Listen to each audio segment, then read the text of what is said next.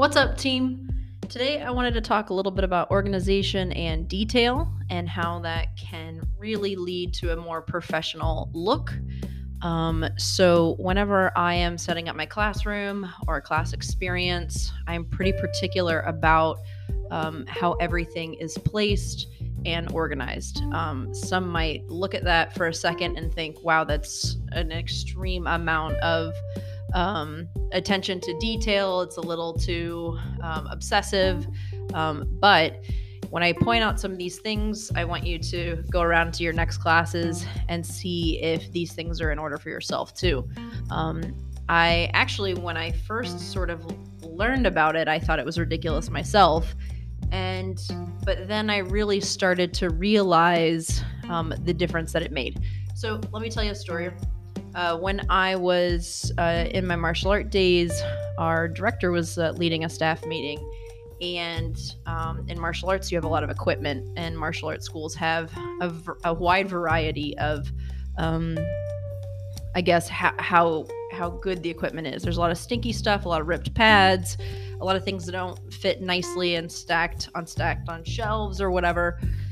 Um, so organizing martial art equipment definitely takes some time. Um, you've got things like small hand pads. You have little, you know, they're called blockers. They're like sticks. You have giant pads. You have giant standing uh, wave masters of all shapes and sizes. So there's a lot of things that you've got to organize. Not to mention any exercise equipment you you might have as well, like weights, resistance bands, jump ropes, jump ropes, battle ropes, all that stuff. So, in the staff meeting, he was talking about how in between every single class, we needed to reset the bags the exact same way and they had to go in a very specific spot. And when we did that, all of the logos on the bags also needed to be turned and facing in a very particular way. So, the logo facing thing was the one where I was like, oh my God, you got to be kidding me.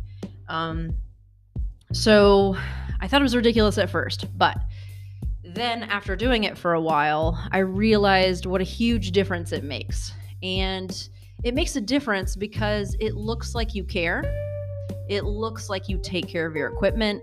Um, you care about the presentation. You are trying to create a very purposeful um, experience. And those types of uh, silent cues really tell your class uh, or your, your students, your members, whoever they might be, it really gives them an idea of who you are as a person. I'll go that far and say that much, um, and just how much you care about the classroom. Um, so, you know, the logo's facing forward. I mean, when you walk in the door, you can tell. You there's, you know, you may not walk in a room and say, "Wow, all those logos are facing the same way," but time after time, you're going to keep walking in, and you're going to think to yourself, "Wow, this place always really looks." Pretty, you know, you know, clean, organized. Um, it looks like after class, people don't just, you know, split and never take care of the equipment. Everything is put back in place, um, and it has its purpose. Um, so, I recommend taking a look at your your gym, your studio, your classroom, your space, whatever it is, and see what a new member might see, see what recurring members might see. Is your stuff organized? Does everything have its own space? Do you have random things sitting in weird places on the floor? Um, do you have things that are uh, that look really old and need to be replaced? Um, when you're hanging things up, do they have a specific order? Um, and you know, after every single class, it's not always possible to go back, you know, and reorganize um, or organize these things like as a class is taking place but maybe once a day once a week someone goes through and sort of resets. Like for example i have a dumbbell rack um, after a class generally members they go and they put their weights away um, but uh, you know they're not in order. They they you know they're not like you know the fives and the tens and the 12s the 15s they're all mixed together um, they're not in pairs. So once a week we go through we we organize uh, the dumbbell racks so they sort of get reset um, and to some degree, you can also have your members uh, start to do that for you. Um, and it can be really small. You can just say, you know, I used to have uh, my students reset the bags themselves, and I'd just say, hey, please, you know, roll your own bag back, make sure the logo is facing out, and then that's it, you know. So then I don't have to do the work, but we make sure that it gets done and reset every single day. So take around, take a look around all the spaces that you have. Um, decide if that's something that um, you're you're doing right now and not even aware of it. Decide if it's something that you want to do, depending on your equipment and and you know how much time you have available. You know maybe you organize or reorganize or replace some parts of your uh, space, but not others. Um, and then you kind of move forward um, in time and, and you go through and you, you take care of the entire space over time. Um, organizing doesn't take a lot. You know, you just need some hooks or shelves or um, organization bins. All of those things can be very, very cheap.